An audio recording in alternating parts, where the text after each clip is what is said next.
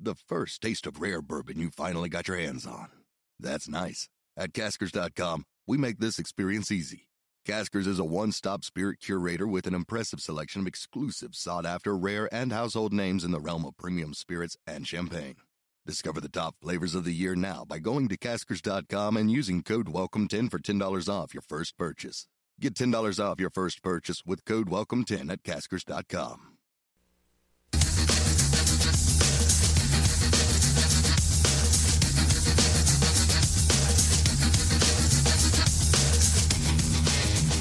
Rush Limbaugh shared his comedy for years. Now you'll hear it here. It's the Rob Carson Show. It is the Rob Carson Show. Hello and welcome to it, guys. It's already Thursday. It's already the, 10th of November. How you doing today? I think we're all doing a little bit better today, don't you? Yeah. Because yesterday I turned on the television and everybody was going to die. And oh, my God, the MAGA movement is dead. And oh, my God. And then this morning, of all things, I go into the studio and I get on the air. I probably, hook up and everything. And there's nothing there. And I'm like, what the heck is going on? And then I realized, daylight savings time. Yeah, I know. Normally, you figure out the daylight savings time by being late for church or early for church on Sunday. It took me about 4 days, and I thought, whoa, ho, ho, ho, what's going on? Why are they not? What the heck's going on? And then I went, I'm not doing the show for an hour. So I am beyond prepared today. By the way, just real quick, I want to mention, yes, we certainly need to dump Donald Trump because he went 2-19-16 in the midterms. So, yeah, definitely needs to go. I'm thinking if an NBA coach had that record after the end of about, 5 seasons, that NBA coach would be re-signed. Just saying, 2-19-16. We'll get into all of that here very shortly because this isn't all just going to be about rah-rah Donald Trump because he did a great job and he changed the country and he changed the GOP and he got a lot of people on the Supreme Court and a lot of courts around the country that are saving the country and interpreting the Constitution and all that. But, we are also going to talk about Ron DeSantis. Joe Biden yesterday had a little presser. He was going to do a victory dance. No reason to do a victory dance, by the way. There's no reason to do a victory dance, and I'll explain that very shortly. But right now, I'll just say we have a 49 out of 49-38 in the Senate. We're waiting on 3, including a runoff for Raphael Warnock.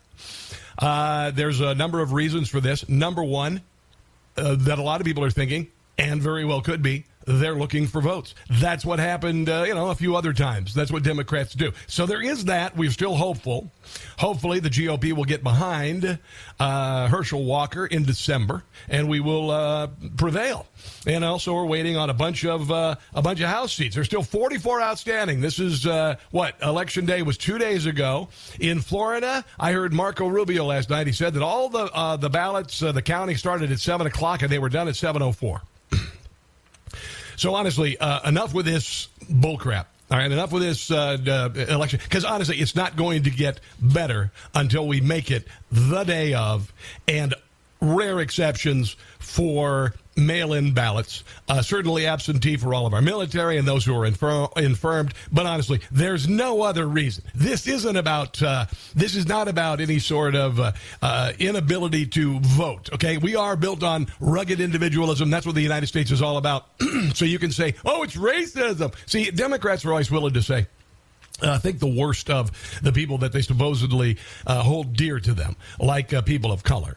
And so instead of saying, yeah, anybody can go out and get an ID to vote, they use racism to prevent any investigation of voter integrity or any attempt to change the law so your vote really matters. And say, racism. Well, what they don't realize is they're calling all over a whole lot of people, people of color, and saying, man, you guys are so stupid you can't get an ID. That's what it is. I mean, that's what they always do. It's kind of passive-aggressive when you think about it. It is kind of passive-aggressive. Right now, we have it's 184 to 207 Republicans. We need 219 for the majority, and there are 44 outstanding. We will see. And in Arizona, 650,000 votes yet to be counted. Now, here's the positive. Those votes all came in on Election Day. And guess who votes on Election Day? Republicans. Guess who votes the day after? Democrats and dead people. For Democrats, the day after they show up in these drop boxes and they show up in the middle of the night after they stop the election voting, counting, and all that. So that's what we got right now. So hopefully that the firewall between election fraud and the GOP will be broken down, and the efforts that we have made as a party and party leadership to ensure the vote is proper may help this time. And then we need to change it. That's just it. We're all adults here. It's not excluding anybody to make Election Day one day. Make it a holiday. They make everything else a holiday, for crying out loud. They cancel holidays about Christopher Columbus, but they make holidays about everything.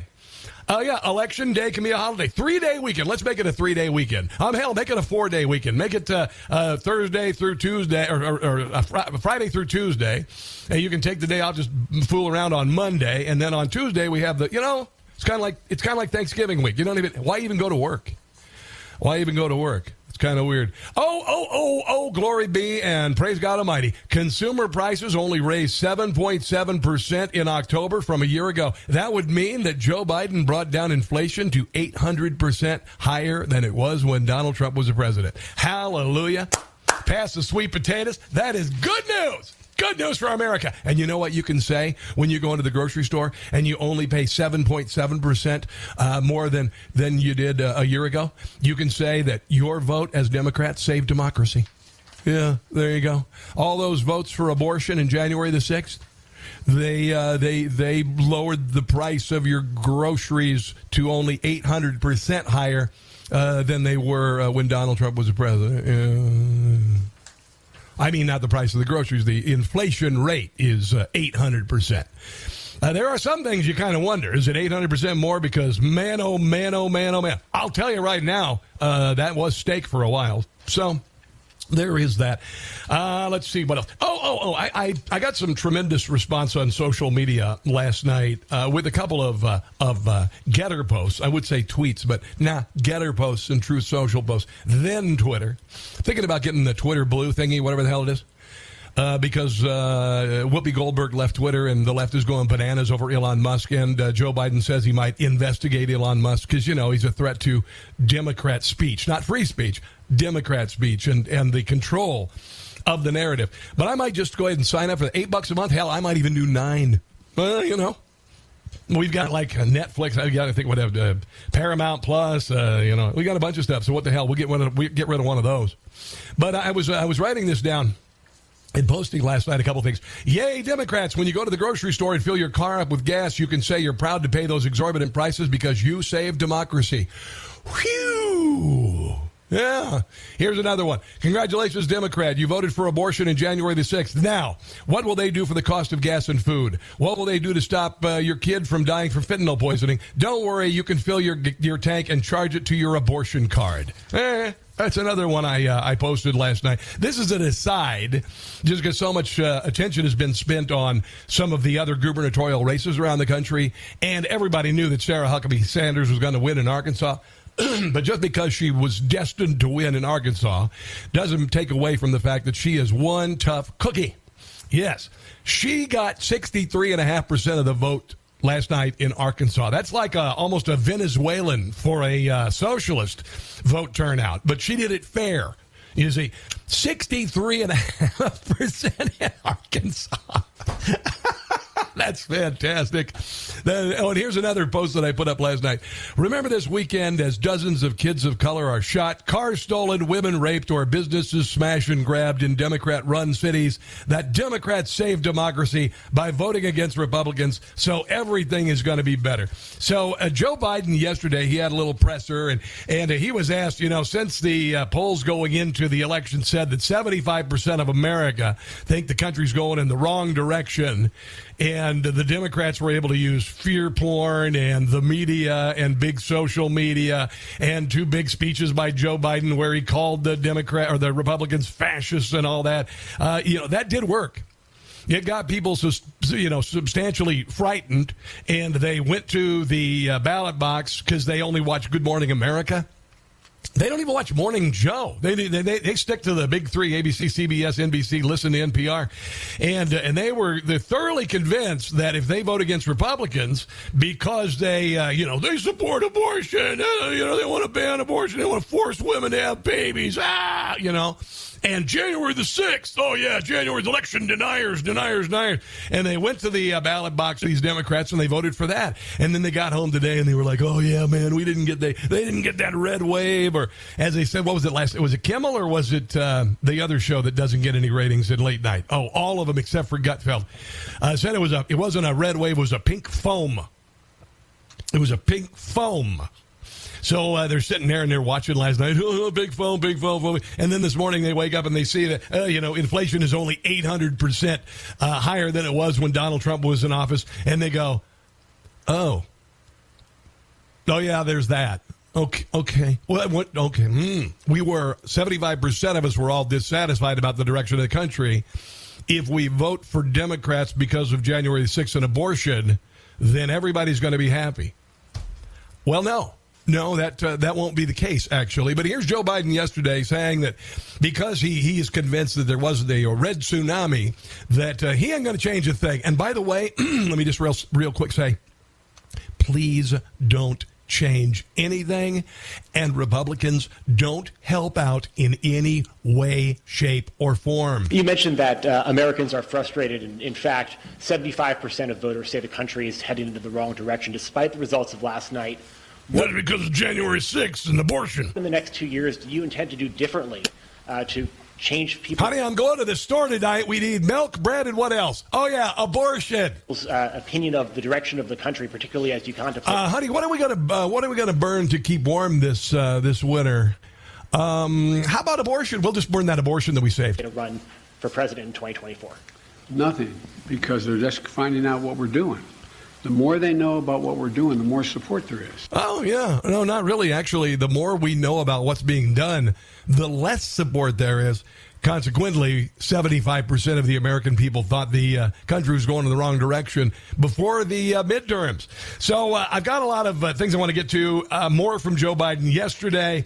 Donald Trump, again, in case you missed it, he should be dumped forever. He should be left in the rearview mirror of history because he only won 219 to 17 in the midterms. Oh, and then I'll explain why he lost those.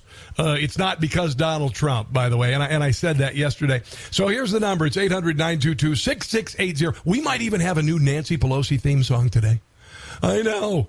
And special guests. I'll get to that very shortly. This is the Rob Carson Show.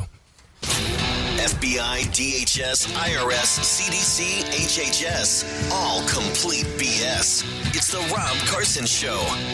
It is the Rob Carson Show, and I hope you're in a good mood. I'm in a good mood. You should be, because we're on the right track. Nancy Pelosi is going to be unemployed and retired, and Walmart wouldn't have her as a greeter. She'd chase away guests, even dogs. She'd chase away the little dogs that people wear in their little.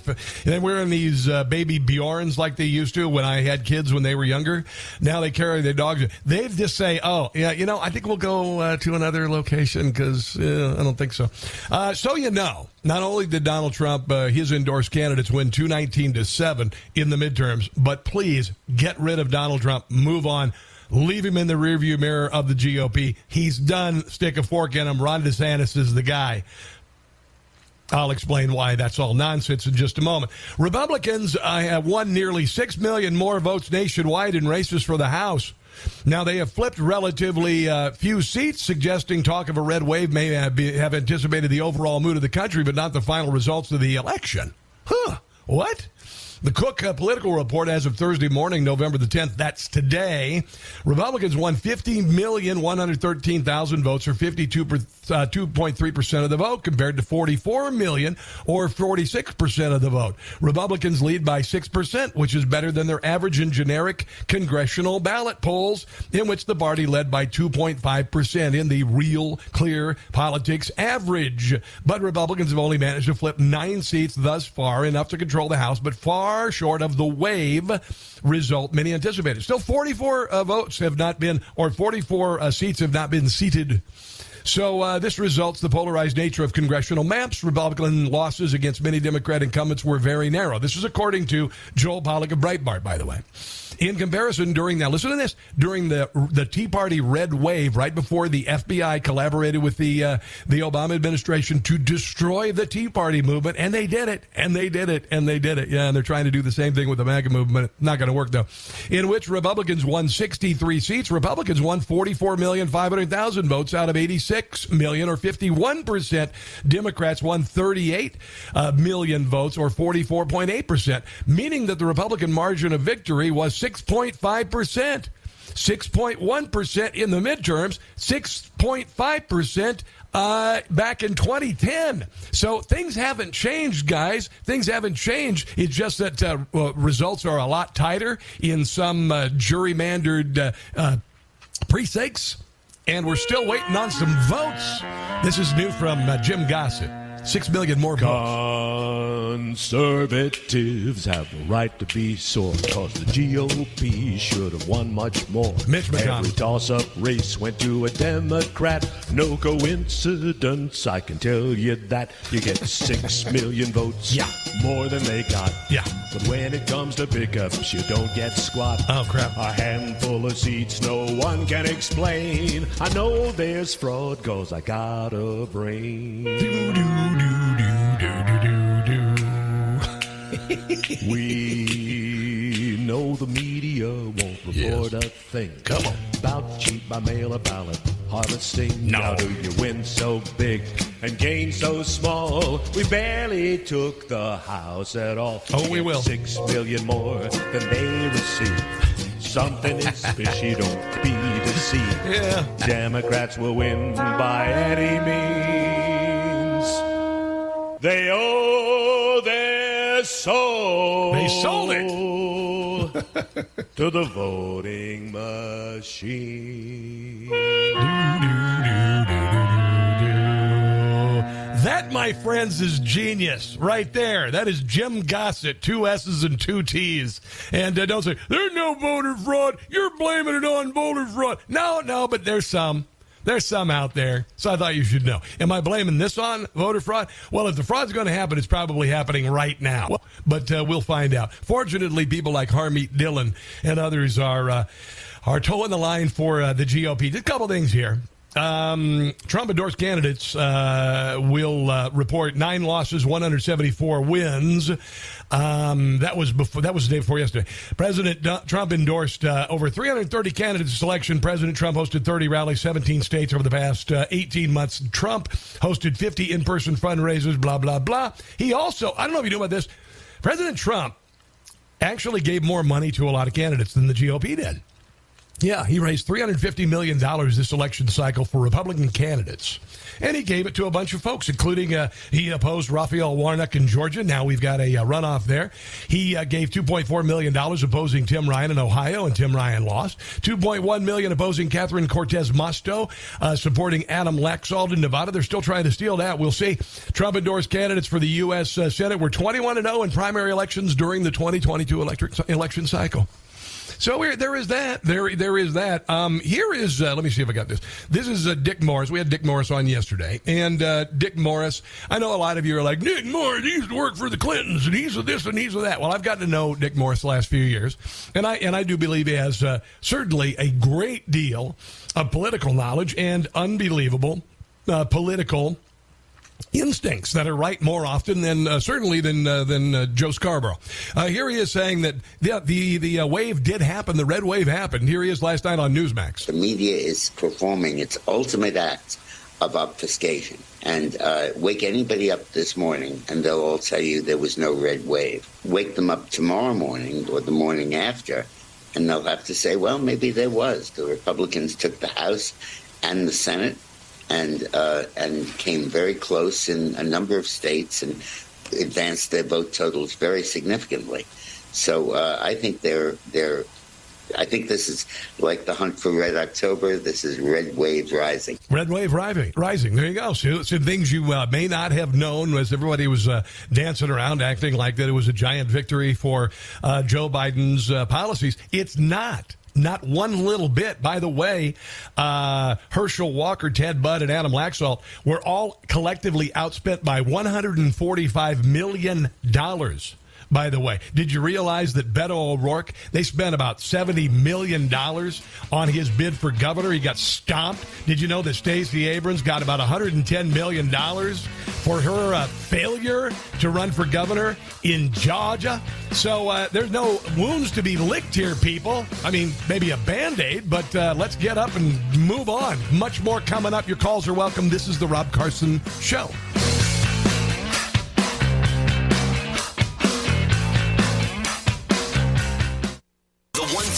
America-hating left and Democrats didn't expect. Unlike them, we don't hate America. We are finally putting America first. It's the Rob Carson Show.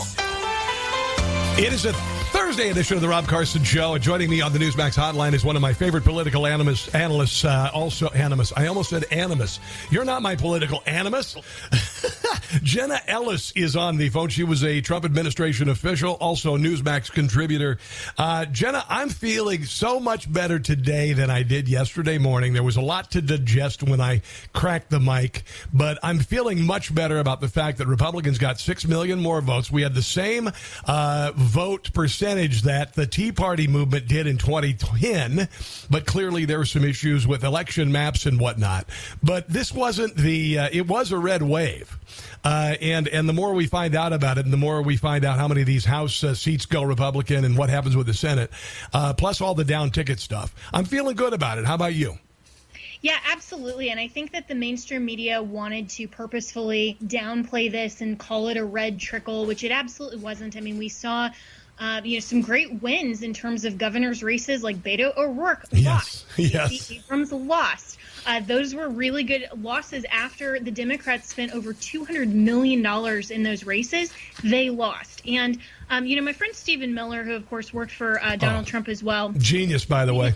Yeah. He tweeted this just a couple hours ago with a map that's showing those 6 million additional national votes collectively that you mentioned. And he tweeted this: massive GOP made huge inroads in deep blue territory with Hispanic voters, especially on immigration, adding immensely to its popular vote tally. Don't let Democrats' mastery of mail harvesting obscure the realignment. The GOP has a clear path to dominance should it wish to take it. And that's the key. I couldn't agree more, to be quite honest. And you've got people like Meghan McCain saying that the midterms were the last nail in Donald Trump's coffin. And I hate to tell you this, but they've been trying to put nails in that coffin for 6 years. The only coffins that were nailed shut were Beto O'Rourke and Stacey Abrams, I got to say.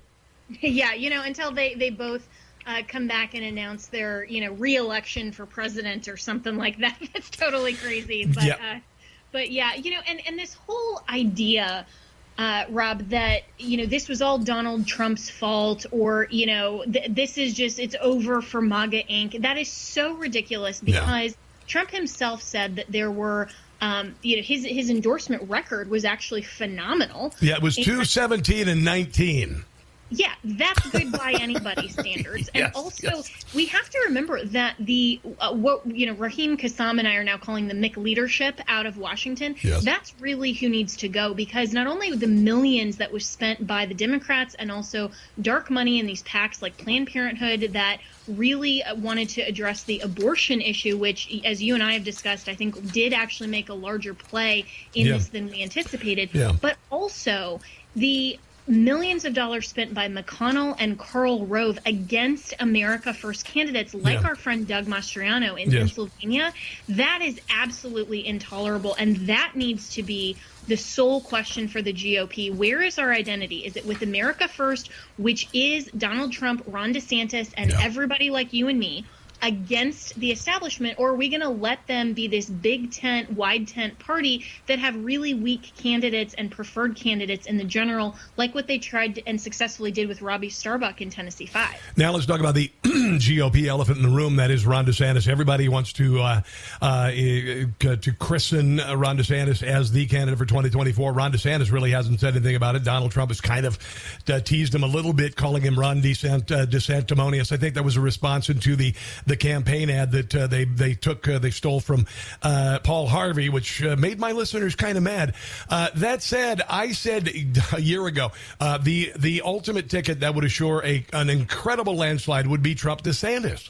The left wants DeSantis to be the candidate because they see it as an avenue to get Donald Trump out of the picture, which shows to me they're still scared of him. What do you think?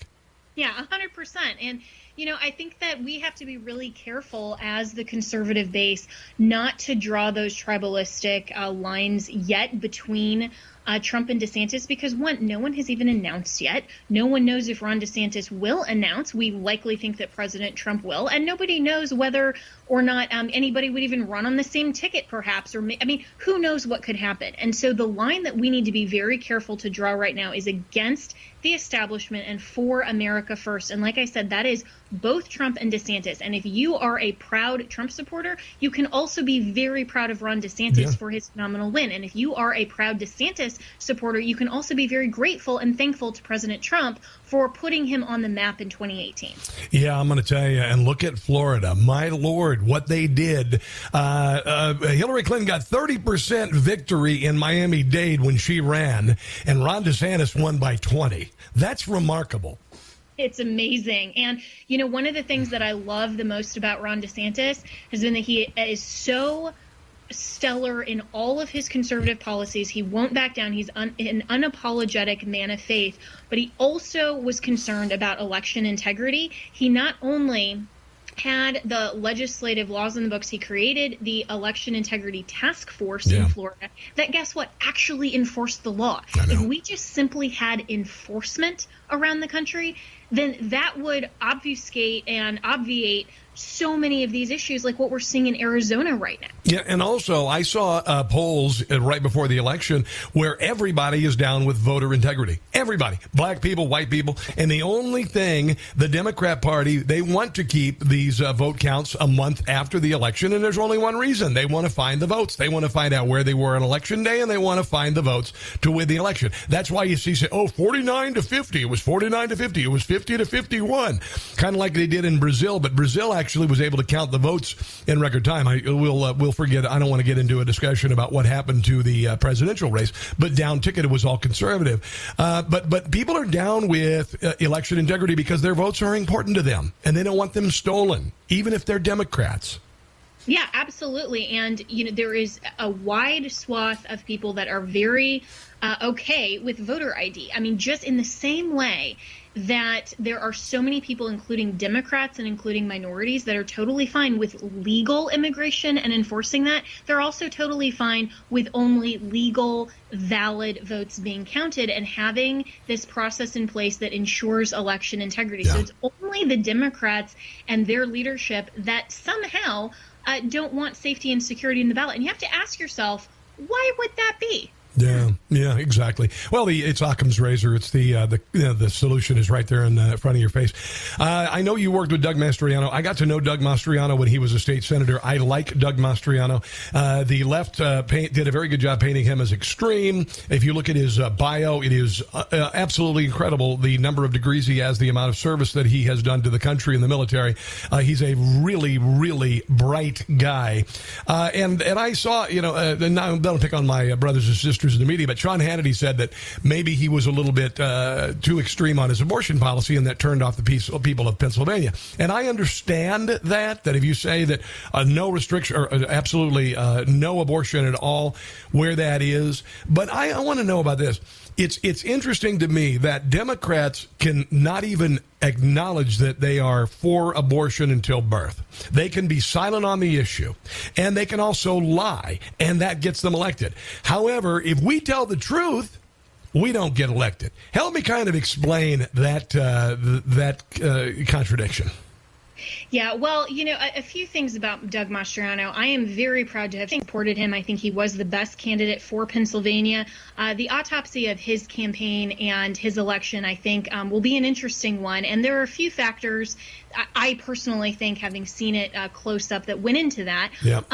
The abortion issue, I think, was exploited out of context by the Democrats, and even by somebody like Sean Hannity that is commenting on that, because Doug very clearly said throughout his gubernatorial campaign that he would respect the will of the state legislature, which, by the way, the Supreme Court put abortion regulation into the hands of the state legislature. Yeah. And so that's actually more constitutionally sound and provides the people of the state of Pennsylvania more choice than what Josh Shapiro was offering. So that was a complete misnomer. But that exact point, Rob, is I think that not only with Karl Rove and everything else that went into this, but that exact point was the main issue, in my opinion, with Doug Mastriano's campaign, is what Kellyanne Conway said the night of the election, and she's right. He was nowhere in media. His campaign could not be gotten a hold of. Yeah. They refused to respond to any opposition media. I think that was a huge mistake. Yeah. And very well-meaning people and patriots like Doug Mastriano who run, I hope they run again, and they will learn some of the basics that they should have trusted some of the people who have been around the block, like one of his main campaign consultants who has been around for a long time. I personally believe he should have trusted. Well, and I'm going to tell you, when you are you're solid in your conservative principles, no gotcha question is going to get you. We learned this from Donald Trump. We learned this from Carrie Lake. We learned this from Ron DeSantis. They are the templates for giving the media what for. And if we're going to have a violent media, if we are going to have a very left of center media that basically parrots the talking points of the Democrats and the Democrat Biden administration, then we have to be prepared to go on that media and rip them to shreds. Because I'm going to tell you, the three aforementioned did that all the way. Exactly. And they never let it become them being on the defensive. Yep. It was always about what they are doing, what they have done, or what they plan to do. Carrie Lake is a perfect example of that. Oh, like God. You said, DeSantis as well. And if Doug Mastriano had handled the media in the same way that those did, I think he would have really just completely blown away a lot of these ridiculous opposition attacks, like he's some kind of extremist Christian nationalist that he was painted as, or this whole abortion issue. If he had gone on, MSNBC and allowed them to answer that question and had come back with, no, listen, I'm actually more pro-choice, if you want to talk about that, in terms of the people of Pennsylvania directing the will of abortion regulation with their elected representatives. I mean, what is Ari Fleischer going to say to that? Yeah, you do not run away from your enemy, particularly if you are better armed intellectually, and morally, to be quite honest. Why would you run from that argument? I sit and I watch The View, or dear God in heaven, I watch clips of The View. I don't watch The View. I would, kill myself by the end of the show. But I watch these and I think, why can't you respond to this? Why can't this? I mean, they're children. Honestly, their questions are stupid. Some people say you're a white supremacist. Really? A white supremacy is really rising. Really? How many white supremacists have you known in your life? Really? Seriously? Really? Is it? I mean, honestly, let's just start giving them a little what for. And if you need to watch some game tape, just watch DeSantis presser, just watch Kerry Lake presser, just watch Donald Trump approaching. Doesn't have to, like Joe Biden does, approaching the line, the rope line of the press, and say, "Bring it." That's the way it has to be.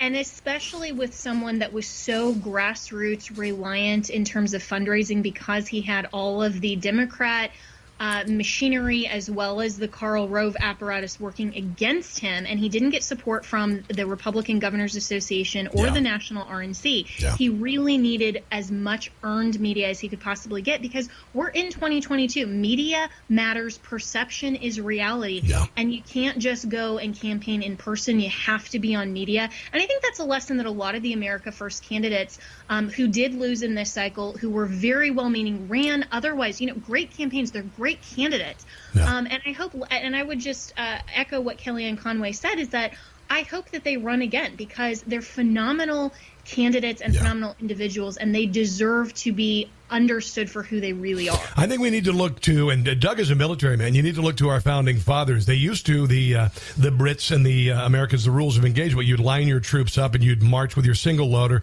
gun and you'd shoot, and then you would reload it and continue to walk towards the coming line and eventually go to bayonets.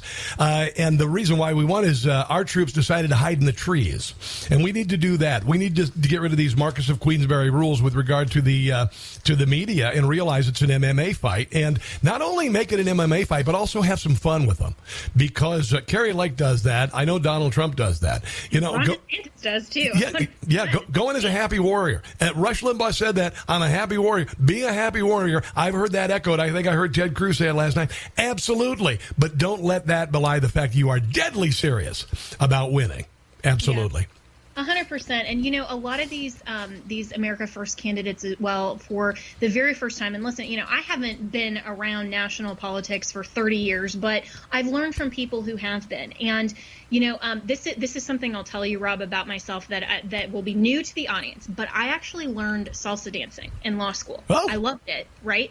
And it was so much fun. And I saw all of these people doing all of these, you know, really splashy, you know, kind of dances and all that stuff. And it looked like a lot of fun. And my instructor told me, but you have to learn the basics first, because then you know when you can break the rules. Yeah. And I think that was so wise and applicable in the context of campaigns, is that some of these very well-meaning, rugged patriots need to learn the basics. Donald Trump knew and had mastered the basics of media, of campaigning, well before he ever broke the rules. All right, Jenna, he was successful. We got to run. I am going to lobby for you to get on Dancing with the Stars, because Sean Spicer, I mean, come on, you could do better. Sean's a great guy. Yeah, you know. But anyway. I take Sean any day. All right, great. Let's take, real quick, name of your podcast. Where can people find you on social media? Go ahead. Thank you. The Jenna Ellis Show. Anywhere that you stream, go to thejennalisshow.com. And, of course, always on Newsmax. All right, have a great day. Let's take a break. It's the Rob Carson Show.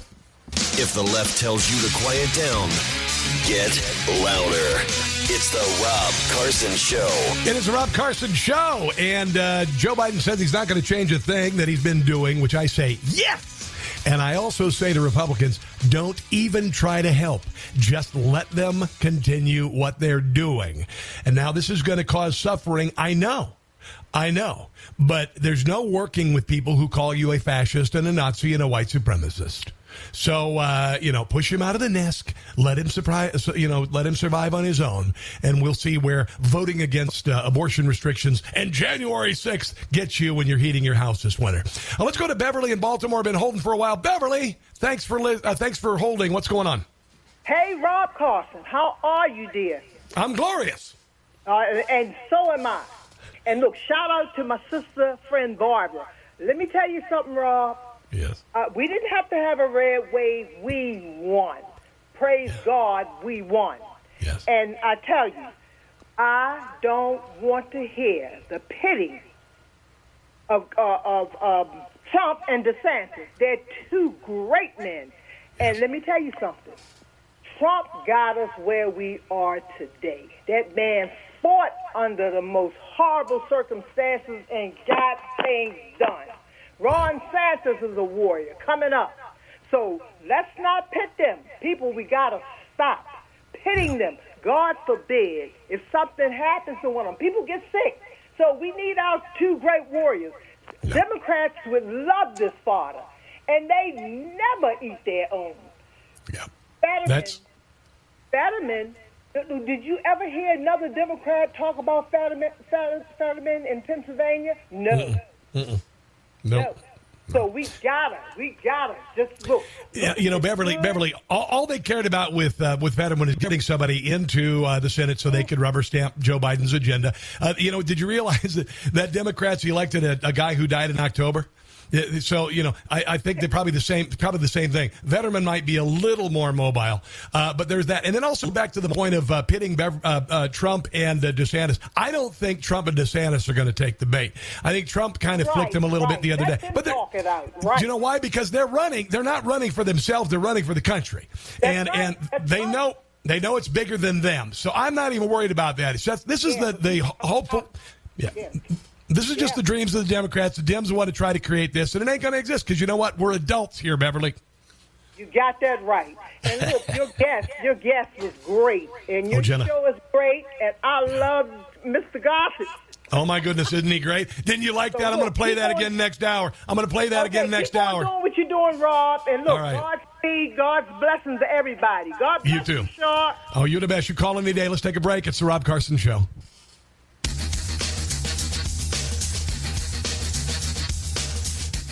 If you've ever wanted to generate your own supply of free electricity, this will be the most important message you will ever hear.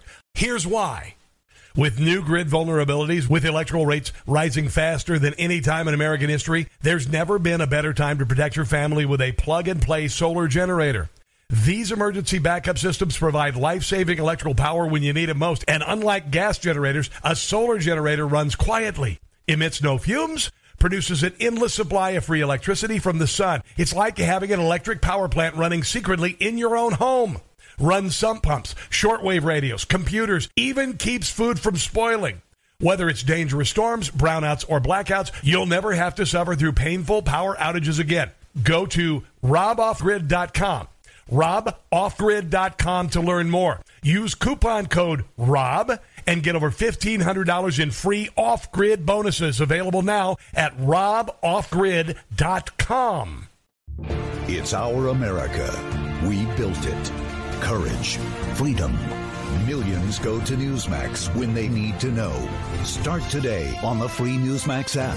Newsmax is real news for real people.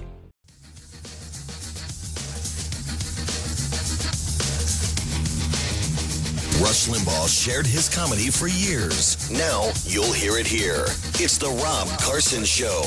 It is hour number two of the Rob Carson Show as midterm week continues, and we realize that there was actually a red wave, and there are still 44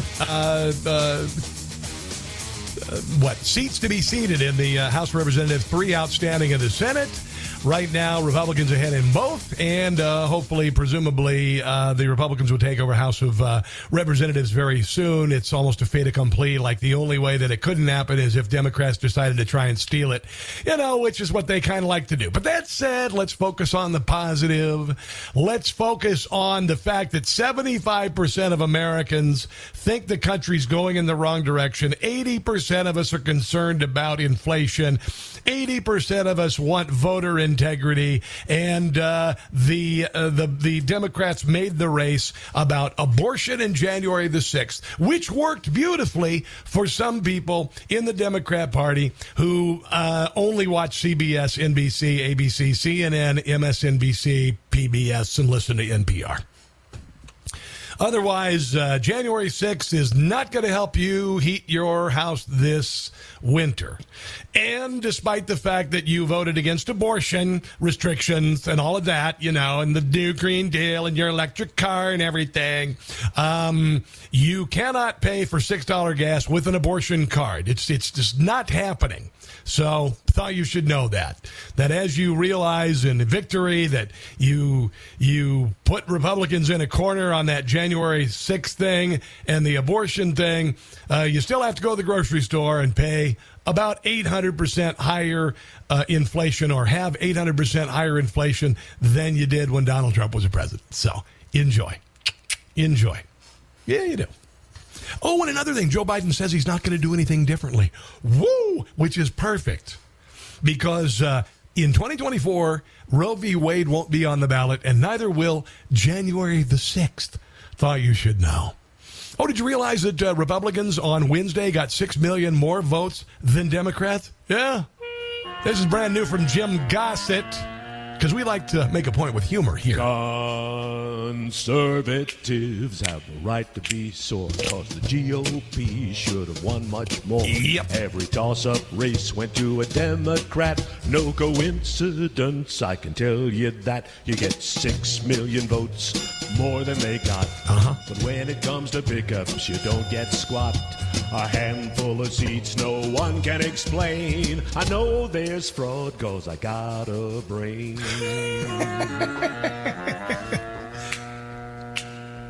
We know the media won't purport a thing about cheat by mail or ballot harvesting. How do you win so big and gain so small? We barely took the House at all. You get 6 million more than they received. Something is fishy, don't be deceived. Democrats will win by any means. Come on.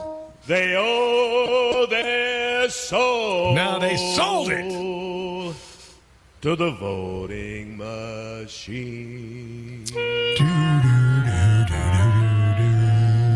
If you want to hear the great satire and the great guests and my commentary, you can hear it on the podcast, by the way, in case you didn't know. We take the show, and we take all the commercials out of it, and then we edit it down to about 2 hours, and you can listen to it. Hey, it's perfect if you're working out or you're walking the dog or you know, don't want to listen to your sig other, you know, whatever. Just go to NewsmaxTV.com/podcasts. NewsmaxTV.com/podcast. So Joe Biden says he's not going to change at all. He's going to keep things going exactly the way he's been doing them, which I'm perfectly fine with. Go for it, please. Keep screwing things up. The SS Titanic, the back half of the ship is still floating.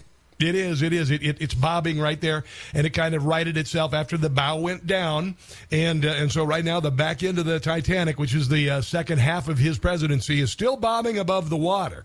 And here's Joe Biden yesterday saying that what he's going to do in the 2 years were all the three things that he wanted to do in the first place. So I'm not going to change. As a matter of fact, you know, there's some things I want to change and add to. For example, we've had passed the most bipartisan. We passed the most extensive gun legislation.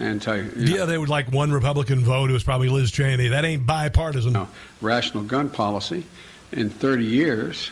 But we didn't ban assault weapons. I'm going to ban... That's okay. I already got one, and this isn't going to work because you don't have control of the House anymore. And assault weapons are going to try like the devil.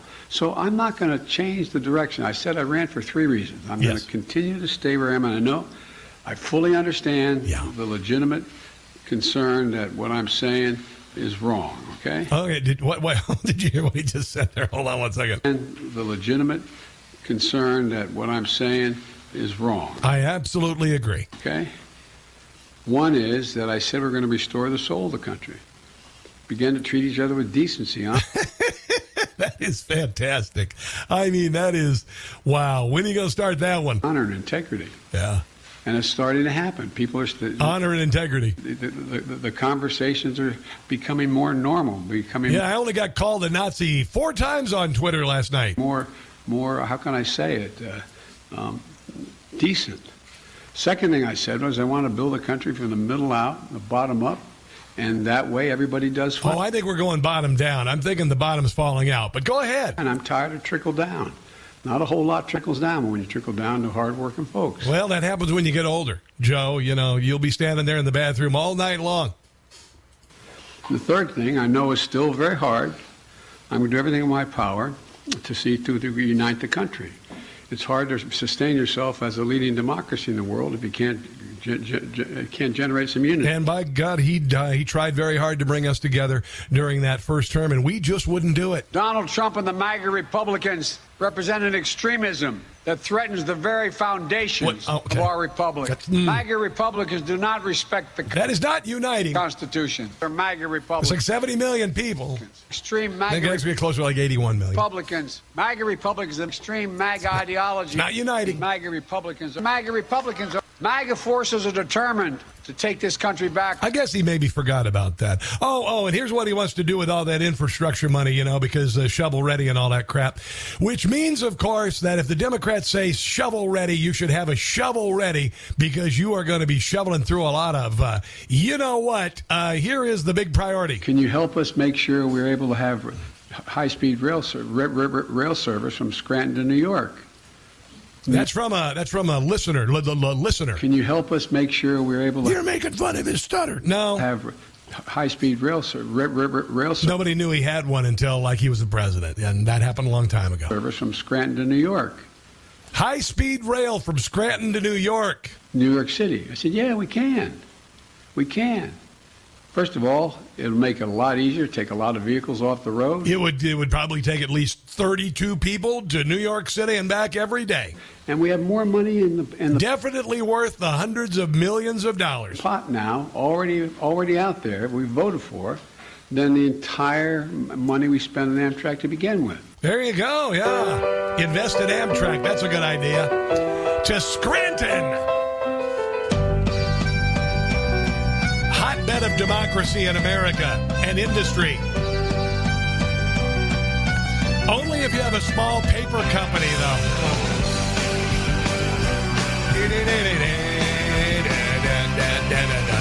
High speed rail to New York from Scranton. Yeah, That's a good idea. High-speed rail to Scranton from New York. That definitely, honestly, this is why you voted for democracy and you voted for Democrats, because, high-speed rail from Scranton to New York City. I'm thinking not a whole lot from New York City to Scranton. I could be wrong. Nothing against Scranton. This is kind of interesting. Megyn Kelly last night was on with Eric Bolling on Newsmax, and you got to have a day or so to kind of put things in perspective. And as we fight through the you ever seen that like in Romancing the Stone when Michael Douglas had the machete and they're going through the jungle and they're trying to get through there and they chopping and all that. That's what you do the day after the election, and then all of a sudden you get through, you break through.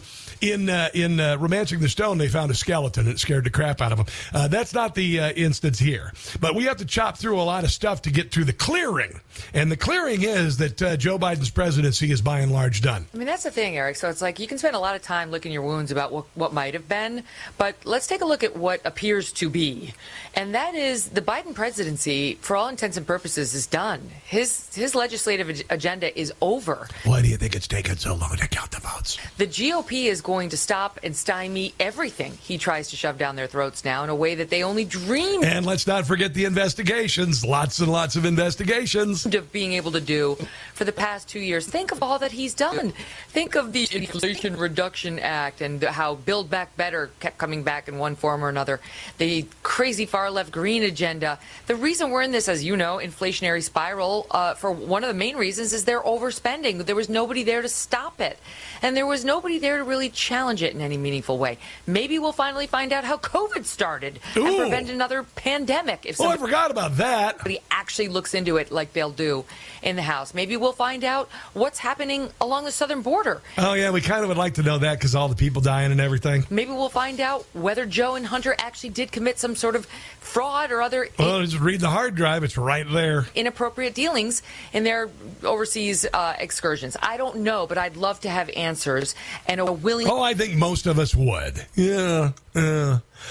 But we're waiting. 44 House seats and 3 Senate seats. And we're also waiting on Carrie Lake, by the way. Carrie Lake, her election. And the thing is, they've got, 560,000 ballots still to be counted. Those are, by and large, the one that showed up on Election Day. Who are those people? Those are people, and there's no doubt about this. There's no doubt about this. Republicans waited to vote in person. Many of them took their mail-in ballots that were sent them and brought them to the polling locations in Maricopa County and others on Election Day. That's how we roll, because we won't be fooled again. I've got audio from Carrie Lake last night. Also, a report, Harmeet Dillon is down there, and she is a terrific lawyer, and she's looking into it. Rick Grinnell from Newsmax in Arizona with some really, really great observations with what's going on in Maricopa County. And, of course, your phone calls here at 800-922-6680. This, my friends, is the Rob Carson Show. They shut down your kids' school. They forced them to wear masks. They taught them CRT and radical transgender nonsense. Now Mama Bear and Papa Bear are pissed. It's the Rob Carson Show. This is a live shot 2 days ago in Maricopa County at the election HQ. And the recorder run elections here in Maricopa County as a team, and we're very excited about how things are going today on Election Day. We had all 223 vote centers have opened. We've already had over 45. In Maricopa County, about 30% of them went down. 1,000 people who have checked in and already voted today. We did want to come out and discuss one issue that's going on out there in about 20%. Just 20%. The vote centers. Again, we have 223 vote centers across the county. Yeah. In about 20% of those, when people will go and they try and run the ballot through this tabulator, maybe 1 out of every 5 or so of those ballots, they're not going through. Yeah, there you go. You only had, about a year or two to go to do this and get it figured out. And you had one job. You just had one job. And we're still waiting because another 560,000 votes are still yet to be counted. Those should all, a good share of them, go to Carrie Lake, probably over 70% of them, because they are Republicans who waited to the day of to vote, took their mail-in ballots that were sent, most probably against their wishes, didn't request them, took them, went to the ballots in Maricopa County, and went to cast their vote. slow. They had all sorts of problems. There were printers without toner. There were a million different things, a myriad different things. But here is Carrie Lake last night. She was talking with Tucker about what happened there and what she expects will. I feel 100% certain I'm going to win. The question is, how big will that win be? Can you believe this, Tucker? We still have 650,000 votes that have not been counted. And guess who these voters are? They're the people who showed up on Election Day. Right. They're the people, 275,000 of them are people who brought their mail-in ballots to the polls on Election Day because they don't trust the mail and they don't trust the drop boxes. So guess who those voters are? They're our voters. Ding, ding, ding, ding, ding. And we're only down by a few thousand votes right now. When those votes come in, I think we're going to see a lot of liberal minds kind of blowing up. I certainly hope so. I certainly hope so. But I'm not holding my breath until we know the official results. Here's a little bit more from Carrie. I'm not shocked at all. I mean, they've been calling me an election denier. I've been sounding the alarm on 2020 November. You can't have another opinion about anything. That's disinformation. The third election, which was disastrous. And we had problems in the August 2nd primary as well. And now we have the same problems. They have all this time to get this figured out. And you know where the main problems are? I understand that Starbucks serves 60 million cups of coffee every day. And very rarely do they get them wrong. They misspell your name on the label. I get that completely. But it's amazing. 20% of those machines went down, the tabulator machines. And I noticed they were primarily in Republican areas of town. Arcadia, Anthem, a lot of different areas. It was really a shame. We ended up voting in a very liberal part of town because we can choose which vote center to go to, and they said they'd had no problems. Oh, that's kind of weird. It's just kind of weird how that happens. We've got Ed in Tucson on the phone. Ed, welcome to the Rob Carson Show. How's things going in AZ? Good, except for the Carrie Lake election. Yeah. I was trying to think of something that would be a bigger news story than the farce of the Carrie Lake deal, and that would be if Don Jr. went out with Chelsea Clinton. I was thinking that would do it. So what are you hearing in Tucson this morning, by the way? Actually, what I'm hearing is I check it all the time, and I keep hearing the same thing. Yeah. Terrible news, you know. So I'm like, oh, boy. Well, what do you mean terrible news? Well, the news is that there's no news. Oh, okay, I get you. Well, yeah. You know, it's you've got the Secretary of State is running against Carrie Lake, and she's done nothing to recuse herself from the electoral process. So, you know, there's a lot of that crap going on, Ed. But hold your breath, or don't hold your breath. Just hang on, okay? Because I think good things are coming. I appreciate you calling. This is Rick Grinnell on Newsmax. I saw him last night. Texted him, wanted him on the show today. He's got too many darn media appearances. But I thought he offered some really. Great insight on Newsmax that was shared, by the way, across social media and on a whole bunch of talk radio shows around the country. We have at least 450,000, possibly 500,000 ballots now left. We started last night with about 1 million ballots left.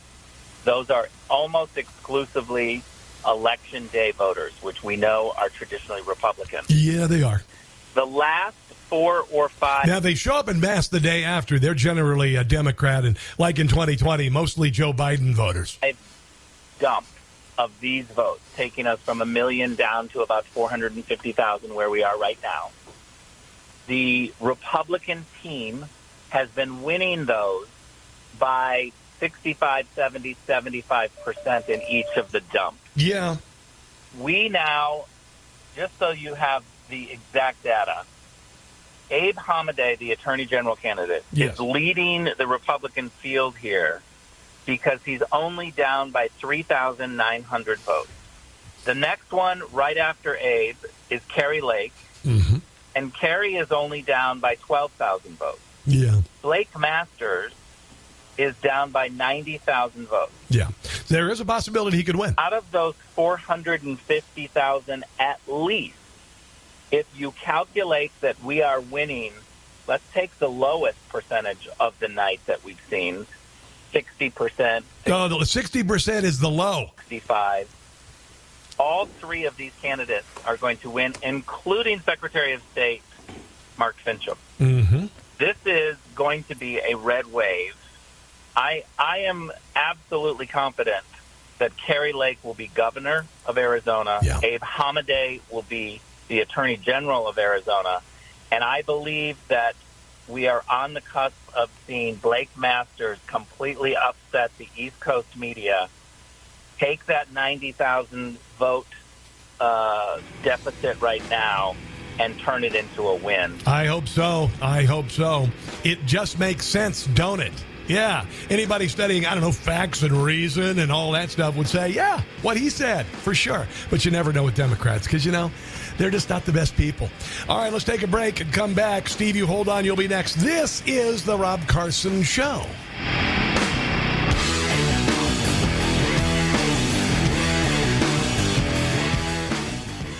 Joe Biden has always been a punchline. Now he's just a joke. It's the Rob Carson Show. We are waiting for results out of Maricopa County in Arizona. 450,000 votes still not counted because they all came in at the last minute because Republicans like to vote in person, so they don't have their votes stolen. And they also like to show an ID. I know it's kind of weird. Harmeet Dillon was on I guess with Tucker last night talking about what's going on in Arizona. She is a genius lawyer, and I've been on TV panels with her, and I always feel like, you know, I don't know, I should be standing on stage with Chuck E. Cheese or something, singing along, because I really, compared to Harmeet Dillon, I just, you know, sing a birthday song at Chuck E. Cheese. Here she is talking about what she's doing down there. The county is way behind in counting these votes, and one of the reasons here is that they switched a couple of years ago to what's called... Listen to this! ...the vote center model. So instead of the old-fashioned model where you would go vote in a precinct, they actually cut the number of places you could vote by two-thirds. So it made it a little harder and less accessible to vote. That's so racist! And then they don't have pre-printed ballots when you go to vote. So wherever you wander and show up... Well, because it would mean you have to, I guess, print stuff. They then print a ballot for you. I just printed some stuff right here in my office just a few minutes ago. Which takes time. And if the printers are screwed up and the tabulators are screwed up, which is what happened in Maricopa County despite testing, which is the job of the county officials, then you have the chaos that you're seeing on... It's hard to test stuff when you got your head up your butt. ...screen there, and you have two-hour lines, you have poorly trained election officials who aren't used to this model, telling people they can just go to another place to vote, but... They can't when they go to the next place. That's like when you're in the grocery store or, you know, whatever, and you ask somebody, hey, where's the whatever? They have no idea, so they just send you down to another aisle, and you go down there and you're like, what the hell? And you turn around and you look back, and they're gone. They're told they've already voted. This disenfranchised voters yesterday, and we went to court with the two campaigns and the RNC to go and try to get a judge to keep the Maricopa County voting places open longer. The judge rejected this, and so he said, "I'm sorry, we only allow late voting if you're a Democrat or you're dead." And in that case, it's only Democrat. People were disenfranchised by this chaos, and so there's a lot of things that when Carrie Lake becomes the governor of Arizona, she needs to do to convene a legislative session to make several changes, I believe, to Arizona law. Yep. So that this never happens again, and that people can have confidence in the outcome of the elections. Yeah, we need that. And there's nothing wrong with asking for it.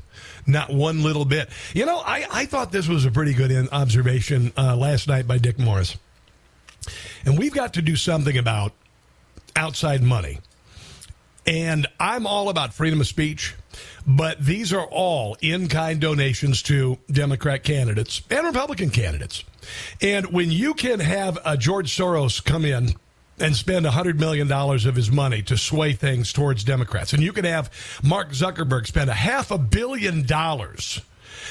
Then we got a problem here. Because what they're doing is they're stomping on the voices and the votes of a whole lot of Americans. Here is Mr. Dick Morris on Newsmax. By the way, he has a book called The Balance, and you should check it out. We need to be aware that this country is being hijacked by a few high-tech, global elite billionaires who are writing $15 and $20 million checks from their country clubs in New York and Silicon Valley, and this is just outrageous. His book is The Return, by the way. I slipped. The Return 911. If you want a free copy, and there's nobody talking about it. How do we expect these candidates to win when they have this kind of problem? Yeah. In New Hampshire, everybody was talking about Bolduc, and too bad he didn't win. Yeah.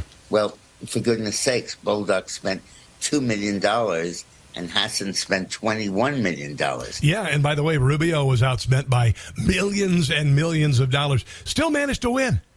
Ron Johnson's outspent by millions and millions of dollars, barely able to win. Because if you control the message and it is repeated enough and people don't hear the Republican message, that sways elections in a very unfair fashion. Oh, and then you combine it with the DHS working with, big social media. That also helps Democrats. Let's go to Steve in Monterey, California, the home of KSCO Radio. Steve, welcome to the show. What's on your mind today? Hey, Rob, thanks. Yeah. You know, Russia just came out saying that they're going to continue to interfere with our elections. Oh, which makes me think that they interfere in the last one. It only takes about 50 well-placed operatives in this country on their side to ruin our elections. Okay, so you're saying that the Russians were involved. Who were they trying to put in office? Well, you notice they didn't do anything provocative with Trump in office. They were already going after Ukraine under Obama. Then they gave a 4-year hiatus from all their activity because Trump was in power. And in the meantime, you had Igor and Klinkon and the woman in the hotel room and all these Russian agents trying to ruin the pot for him. Okay. And as much as I think he's a bit of a narcissist, he was a great president. Yeah. And I do think that the Russians did interfere with our election. There's no way Sleepy Joe won that election, and I do think the answer we're going to find was in Russian meddling, and the only way we can go around it is to get off of the computer next time. Okay, I'm trying to figure out, because the Russians did interfere in the 2016 election for Hillary Clinton. I mean, they colluded. There was a Russian agent Hillary Clinton literally paid to create a dossier, and the Russians had no real interest. They should never have had any interest in having Donald Trump in office, because Donald Trump is a hawk on defense, a hawk on our technology and intellectual property, and an America first person. So I'm trying to figure out why the Russians wouldn't want. I guess okay. You think the Russians got Joe Biden into office in 2020? Well, look, he was in Ukraine with his son. Yeah, I get that. Obama. He was already over there in their porridge. Yeah. There is something world orderish going on. I think Russia and America made a deal in the early and mid-'60s to merge both governments secretly behind our back. All right. Thanks for the call, Steve. I appreciate it, brother. I think we're getting a little deep in the weeds here and straying off the old thought plantation. Although I don't like to keep people on a thought plantation. It's just, I'm not kind of interested in going that direction, because then you're kind of like, putting your old tinfoil hat on and all that stuff. And I don't like doing that. I don't like doing it. Let's see. I got some more audio I want to play here. Big wins.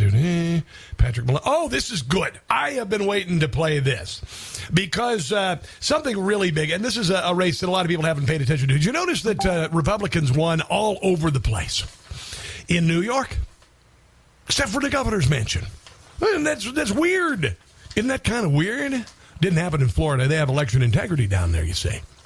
But that's what happened in New York, and a whole lot of Democrats got their butts kicked, including Sean Patrick Maloney, the Democrat Congressional Campaign Committee chairman, who normally gets Democrats elected, and he lost in his race to Mike Lawler. Now, this is what Sean Patrick Maloney said the other day about the economy and the price of gas, and this didn't cost him in the election. His entire campaign and his, just being a human being and a politician cost him the election, but this showed how tone-deaf he was. This was the Chef Boyardee line.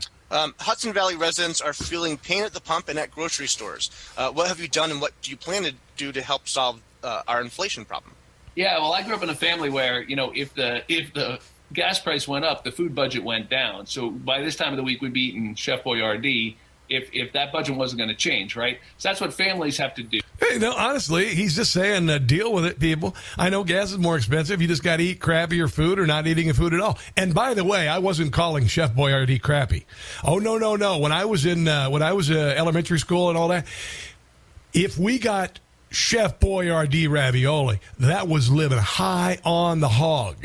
All right? And when I was in college, when I was really poor in college, and I was eating ramen noodles and putting ragu on it to, you know, simulate pasta, and taking a piece of white bread and smearing some pizza quick sauce on it and a slice of American cheese and making pizza, yeah, I mean, if I could just open a can of Chef Boyardee, dang. And I actually texted, because I saw Mike Huckabee the other night on Newsmax, and he was talking about how awesome it was when he was growing up. He's about 10 years older than me. And when you got Chef Boyardee, man, you were living large. So maybe things have changed. Maybe that is changed. I'm not sure. But anyway, this is the guy who actually beat Sean Patrick Maloney, the Chef Boyardee dude, talking about the race and his opponent. The Democrats control everything in Washington, Albany, and New York City for the first time in our nation's history. And they have created an absolute mess. A 41-year record high on inflation, surging crime. Yeah, but you'll be able to get an abortion in New York, provided you're not murdered when you walk to the abortion clinic. Skyrocketing energy costs, and a porous southern border with not only a massive inflow of illegal immigration, but drugs coming into our communities, killing 300 Americans a day. Yeah, people didn't vote for that. And voters in New York were fed up. And they had enough. They wanted to restore balance and common sense to every level of government. Yeah, but they voted for Kathy Hochul. Why is that? We've picked up 4 congressional seats in New York. It's kind of funny because, like in Brazil, Bolsonaro lost by like a 1 percentage point, but conservatives won all the way down ticket. It's kind of funny. New York, and we are going to have 11 of New York's 26 members as Republicans come January. And that is historic. And I think in my district especially, you know, Sean Patrick Maloney was, as chair of the DCCC, sent a memo to state Democrats back in January of this year demanding that they gerrymander New York's congressional maps and knock Republicans down to 3 seats. Nice try. Well, they did it, and then the courts intervened. The Democrat-appointed Court of Appeals threw out the maps, called it gerrymandered and unconstitutional. And the Democrats had to compete on a level playing field, and they got their clocks cleaned. And appointed a special master. And we got a fair map, and when I looked at the map, I knew I could win the seat. 42% of it is Rockland County, where I'm born and raised. I've lived my entire life. My family has been here over 100 years. We won Rockland by 10 points, boom, and that's why I defeated Sean Patrick Maloney yesterday. I love it. I love it. Let's go to Don in Salinas, California. Don, welcome to the Rob Carson Show. What's on your mind today, Brad? Well, I wanted to say we won on Tuesday. We won the midterm. Yep. And it was a messy, hard-fought, nasty victory because it was uncompromising. And uncompromising victories are usually messy, like the Civil War, like Iwo Jima. It's not easy to win in an uncompromising victory. Our biggest problem now is the Paul Ryans and the Mitt Romneys and the Mitch McConnells who are shuffling up saying, we would have won bigger if we had done it our way. If you know, compromise is good. You only win when nobody gets what they want. Now, and, Don, this is what I said yesterday, and everybody's wanting to blame Donald Trump for it. Nobody's saying Mitch McConnell. Yeah. It was Mitch McConnell and the Republican Party. You could say all you want about Donald Trump, and honestly, I'm not ready to leave Donald Trump in the rearview mirror. It's not because I'm a Donald Trump sycophant. He just did a wonderful job reinventing the party, changing it, changing the courts, all this. We owe him this. So as far as leaving him in the rearview mirror of history, screw you. He is still on the playing field. He is still the leader. Ron DeSantis is there, thank God, and by God in heaven, if they actually work together and get on the same ticket, we're unstoppable. Go ahead. Well, Rob, what I got to say in retort to that is, okay, President Romney and Vice President Ryan, you know, they didn't win. They're losers, proven losers. And if we say that if we're nicer and smile to the Democrats and give them what they want, that we're going to somehow win, we're stupid. Yeah, Don, we exactly, and Joe Biden, and by the way, Paul Ryan is no longer in Congress. I know you knew that, but anyway, the thing is, Joe Biden wants to continue down the same path, do the same policies. Okay, we do that, and we don't help him. That's it. 75% of the people think the country's going in the wrong direction. A bunch of Democrats went out because abortion and January the 6th, and none of that's going to pay your heating bills. So let them lie in the waste that they have made. Do like they have done to us. You know what they used to do to dogs. When you wanted to punish them, you'd rub their nose in their own mess mess, let's rub the Democrats' nose in their own mess and not clean it up. And then we'll see you in 2024. I agree with you 100%. We got to give to them what they've been given to us in spades. There you go, brother. All right, got to take a break. This is the Rob Carson Show. Thanks, buddy. The SS Titanic is going down, and there's no room on the door for Democrats. It's the Rob Carson Show. So Ron DeSantis obviously is a force of nature in the Republican Party. I said months ago he was the only person I believed with any experience who could actually literally take over the presidency now. And then they got this guy who was the president, and he did a great job, Donald Trump. And, you know, he had some unfinished business for a number of reasons in 2020. So what I believe, and I know Donald Trump gave Ron a little guff the other day, called him Ron DeSanctimonious. Not sure exactly what that was. But I do believe both of those men have the country's best interests in mind. But Donald Trump's a narcissist. You know, yeah, he's got a hell of an ego. But I think he's more concerned about the country. That's why he lost $1 billion of his own value, of his own net worth while he was the president of the United States. His family did not get richer. Unlike Nancy Pelosi. Yeah. Miami-Dade County was a big deal. And this is, and I said it was the biggest race in the country. The biggest race in the country, the biggest victory in the country was a Republican victory. And it was done in a state where voter integrity was number one. And look what happened. I'm told we just got Miami-Dade. This is a big one in Florida. Let's take a look at, okay. This, we got the, yeah. So let's put this in some perspective. Miami-Dade County has 2.75 million people. In 2016, this was a Democratic county by 30 points. Hillary Clinton won this county by 30 points. All the hosts on the show had to wear Depends just for this moment. Miami-Dade is 70% Hispanic. Okay, there I go. All right, we're going to go to break. Please go to break. And look at this. In the mail-in and early vote, which again tends to be more Democratic friendly. Marco Rubio, you're right. It's the day of when you show up a Republican. Republican is outright leading in Miami-Dade County by 7 points. And because of that, this happened. You know, over these past 4 years, we've seen major challenges for the people of our state, for the citizens of the United States, and above all, for the cause of freedom. We saw freedom in our very way of life, and so many other jurisdictions in this country wither on the vine. Why are people not moving from Florida to New York? Yeah. Florida held the line. Boom! We chose facts over fear. Yep. We chose education over indoctrination. Yeah. We chose law and order over rioting and disorder.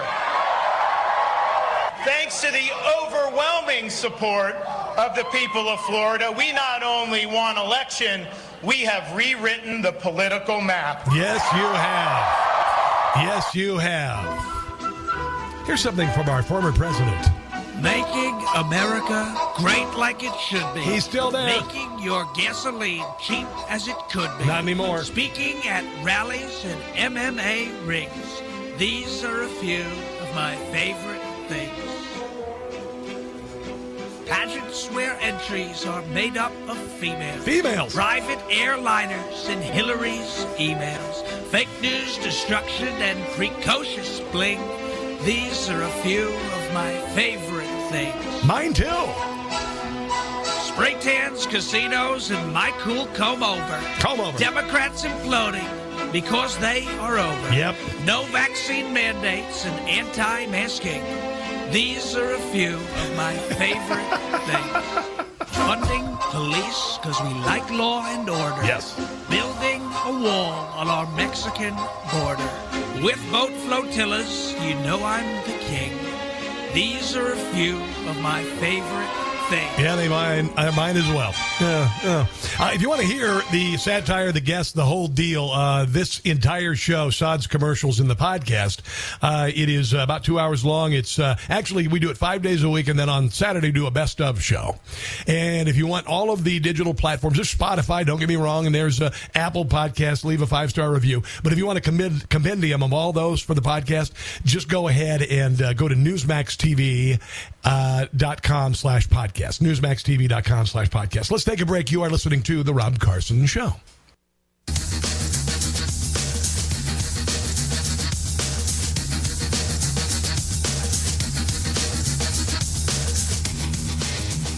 Rush Limbaugh shared his comedy for years. Now you'll hear it here. It's The Rob Carson Show. It is The Rob Carson Show, hour number 3 of the show. John Schneider from Dukes of Hazzard and other things going to be joining us at the bottom of the hour. Always a lot of fun to talk to Mr. Schneider, who my wife has a major crush on. That's why I'm never going to leave them alone in a room together. Uh-oh. So anyway, she does. She's got a major kid crush. You know, when she was in middle school watching Dukes of Hazzard. Who didn't watch Dukes of Hazzard? You know, the greatest theme song, other than the Jeffersons. I'm thinking Jeffersons, Dukes, or Dukes, Jeffersons. It's kind of a toss-up there. Two different genres, but two legendary theme songs. So I got that coming up. Oh, just real quick. You think maybe that there was only a pink foam instead of a red tsunami on the midterms? Well, think again, because the parents' revolution is winning. This, according to the UK Daily Mail, anti-CRT groups tout midterm gains in school boards nationwide, signaling tougher pushback on classroom wokery.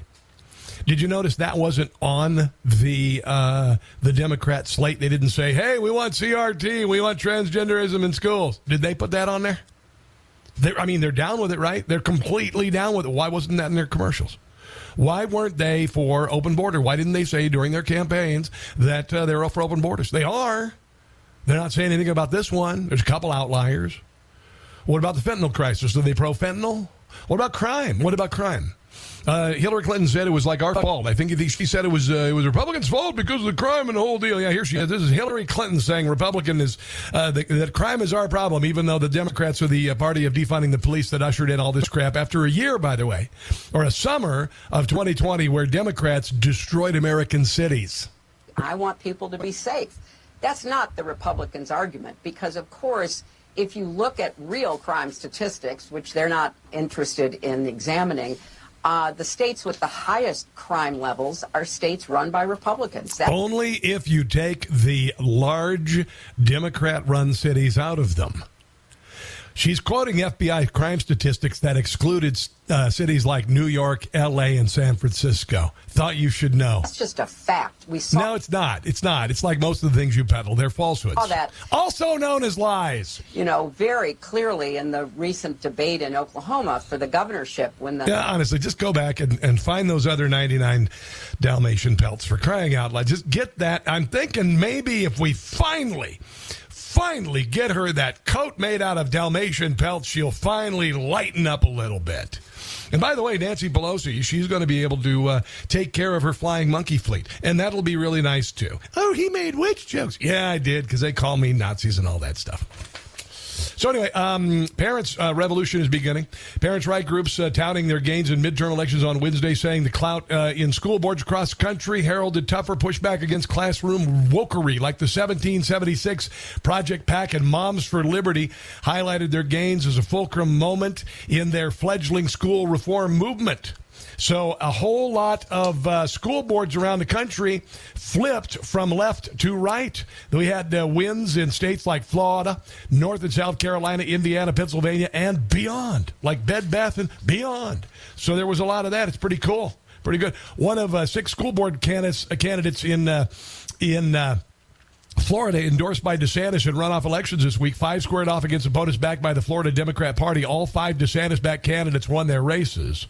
They included Jacqueline Rosario, a former teacher backed by DeSantis, Moms for Liberty in the 1776 Project. She was reelected in Indian River County after pushing for books with sexual content to be removed from school libraries. So, yeah, there you go. Red wave, red wave, red wave. Oh, and then this just happened right near me, like 20 miles south of here. Gardner Ederson School Board in Kansas approved a policy Monday to prohibit trans students from using bathrooms that correspond to their gender identity. Okay? Transgender students were also barred from participating on athletic teams that do not correspond with their gender assignment at birth. You know, yeah, and that's fine because I don't want boys pummeling the crap out of my daughter on the whatever team, all right? I have a nephew who he is the coach of a girls' high school wrestling team in Council Bluffs, Iowa, by the way. Colton's doing a great job, by the way. They don't let boys wrestle with girls. They don't. And they shouldn't. They argue, of course, that it isolates and targets transgender students for harassment and contributes to their mental health decline and possible suicides.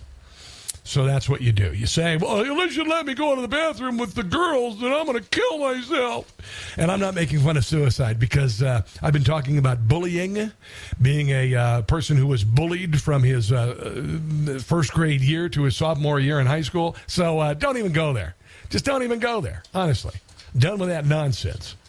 But school board members have decided that they're just not going to allow this. Now, you may recall that in places like Loudoun County, Virginia, there was a teenage biological male who dressed as a girl, went into a bathroom and raped somebody. Then the principal decided to make that go away and sent the student to another school, and he raped another girl in another bathroom, Stonebridge High School in Loudoun County. So, you know, there is that. So that wasn't on the ballot. Democrats didn't tout that on the ballot. And had they actually been honest, and that's the thing. I thought about this. I'm like, it's funny. Democrats have to lie to vote, and Republicans, if they tell the truth, they supposedly lose votes. Like I heard last night with Hannity. Hannity said the reason Doug Mastriano lost is Pennsylvania. You can't be hardcore, no abortion in any way, shape, or form. And that's a little bit of it. You know, for the left, it's probably a pretty big deal, I guess. But, he didn't lie about it. He didn't lie about it. Democrats can lie. They can be for, kill that baby as soon as the head pops out. And that's perfectly fine. But they wouldn't say it on the campaign trail. They just say, do you support any restrictions on abortion? I support a woman's right to choose. Okay. No problem. Got some more audio I want to get to that's pretty good. Oh,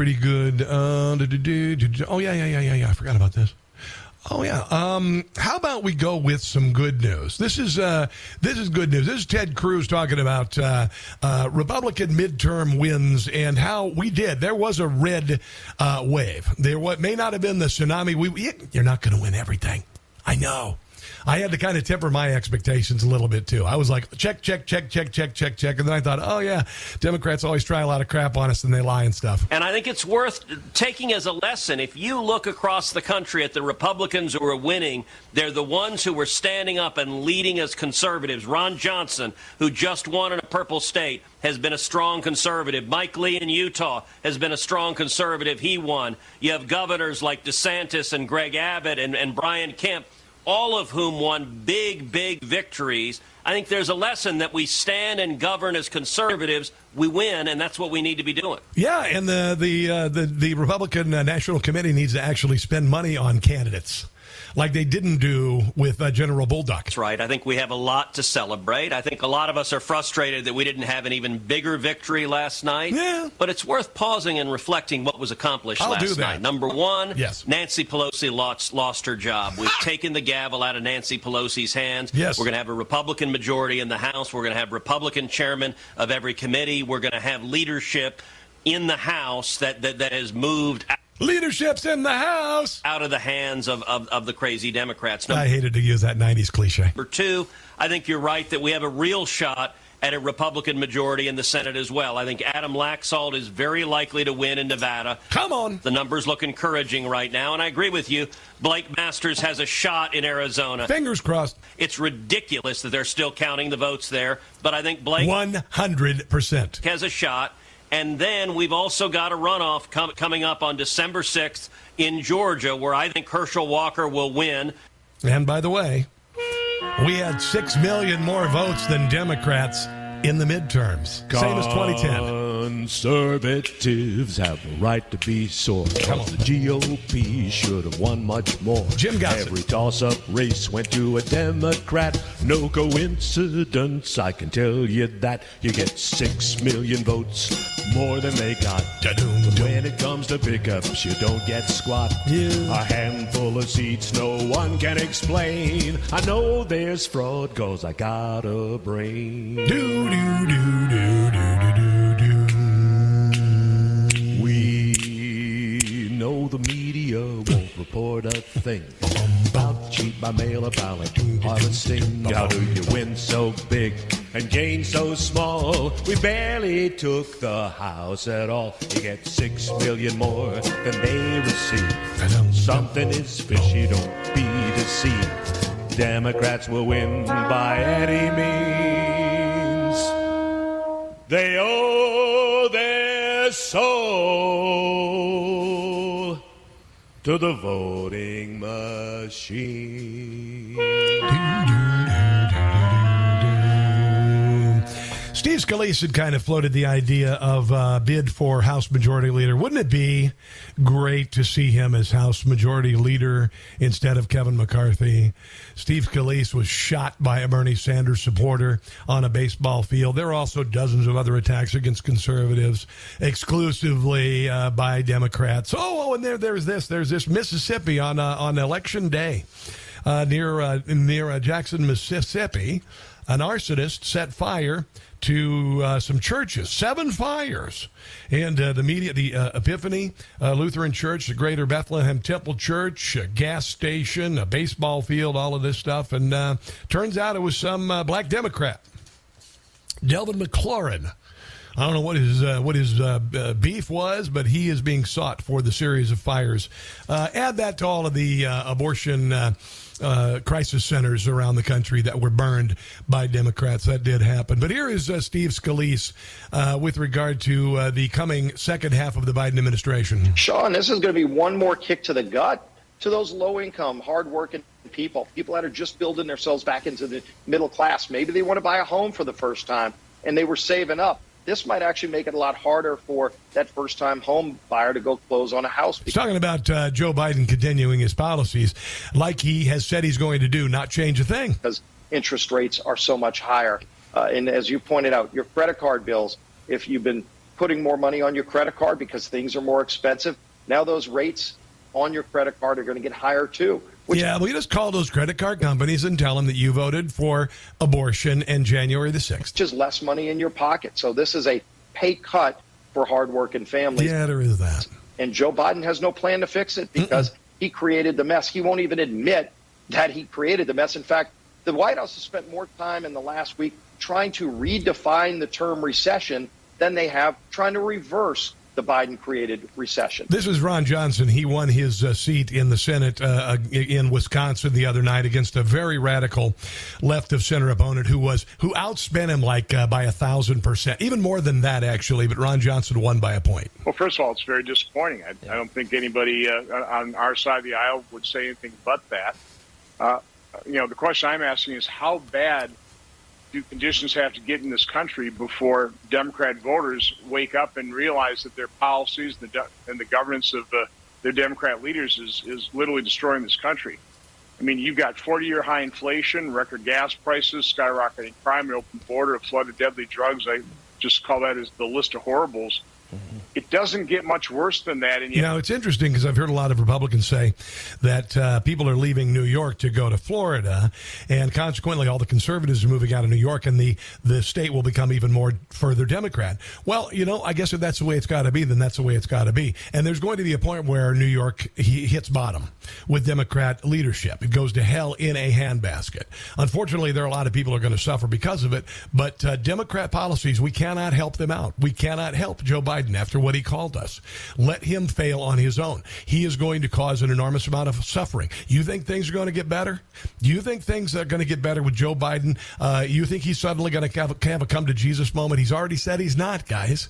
So hang on, because you cannot help someone who calls you a fascist and a Nazi and a white supremacist. You cannot bail them out. He has to fail, and he's doing a great job of it. And again, if you voted Democrat because of abortion and because of January the 6th, good luck paying a utility bill this winter with abortion. This is the Rob Carson Show. Still waiting on 44 seats in the House, the decisions there. There's no reason why we should still be counting ballots today. Or yesterday, for that matter. In Florida, they did it right. Florida, they did it. And they, literally, Marco Rubio said last night, he says, yeah, all the votes started rolling at 7 o'clock. We had a complete rundown at 7:04. And Florida has one of the most stringent voting laws in the country. They just redid it. Ron DeSantis did it. And it happened. And it was beautiful. And it was flawless. And it was awesome. And there was no BS surrounding it. You know, like Maricopa County. My God in heaven, can you just get your bleep together? Seriously, I mean, 30% of the machines not working properly on Election Day, people in line being told to go elsewhere when they couldn't go elsewhere. Honestly, nonsense. Absolute nonsense.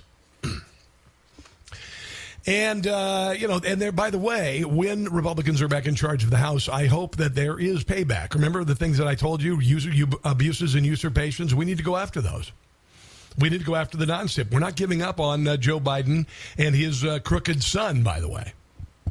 We need to go after them. We need to figure out, and we need to find out, and who did the collaboration, the DHS and the FBI working with big social media, et cetera, to shut down conservative speech and stop Hunter Biden's laptop. You think that's going anywhere? That is not going anywhere. It cannot go anywhere. We need to find out. Those who are deterred or determined will not be deterred, by the way. And I'm not talking about Joe Biden as the president. Let's see here. I've got a couple sound bites I want to get to. Let's see. Dick Morris. No, I already did that. Dick Morris.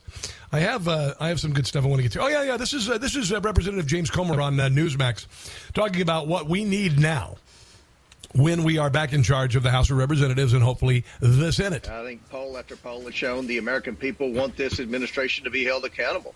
I think the American people realize that Democrats have turned a blind eye to every accusation of wrongdoing, not just by Hunter Biden and by Hunter Biden's uncles, but also by the president himself. So I think the American people made it clear Tuesday night they want a government that's accountable, and that's what they're going to receive in a Republican majority. So in January, Joe Biden's hopes that Republicans will move on from investigating his family's influence peddling, those hopes are going to fade away very quickly. There you go, and it has to. Here is Joe Biden responding to questions about his son and his family's impropriety, which is fairly obvious. Look, I think the American public wants to move on and get things done for them. No, we don't. You've done enough. And, I heard that there were, it was reported, whether it's accurate or not, I'm not sure, but it was reported many times that Republicans were saying, and the former president said, how many times are you going to impeach Biden? You impeached Trump even one time after he left office, and it was all based on nothing. Impeachment proceeding against Biden. I mean, I think the American people will look at all of that for what it is. Yeah, they will. Reasons to impeach you and remove you from office. It's just almost comedy. I mean, no, it's not funny at all. It's look, I can't control what they're going to do.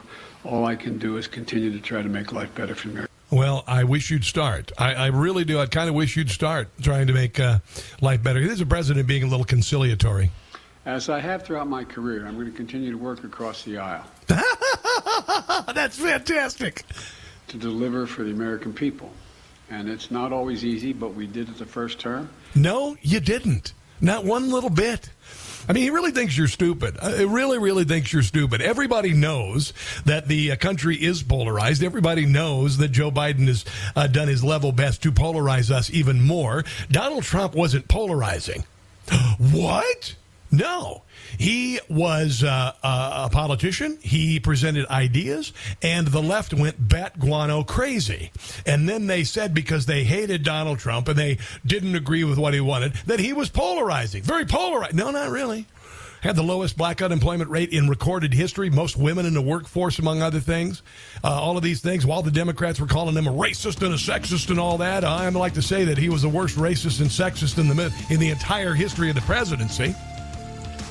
All right, so we're going to come back with John Schneider from Dukes of Hazzard, among other things, a favorite guest on the show, to talk about the midterms and other stuff. I would not go anywhere if I were you. That's coming up.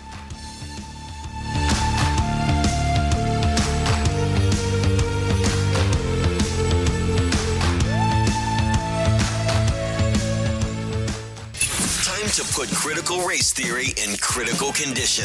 It's the Rob Carson Show. Sorry, I gotta play it. Just a good old boy. It's just, it's one of the greatest theme songs ever. I gotta play it. Beats all you never saw, been in trouble with the law since the day they was born.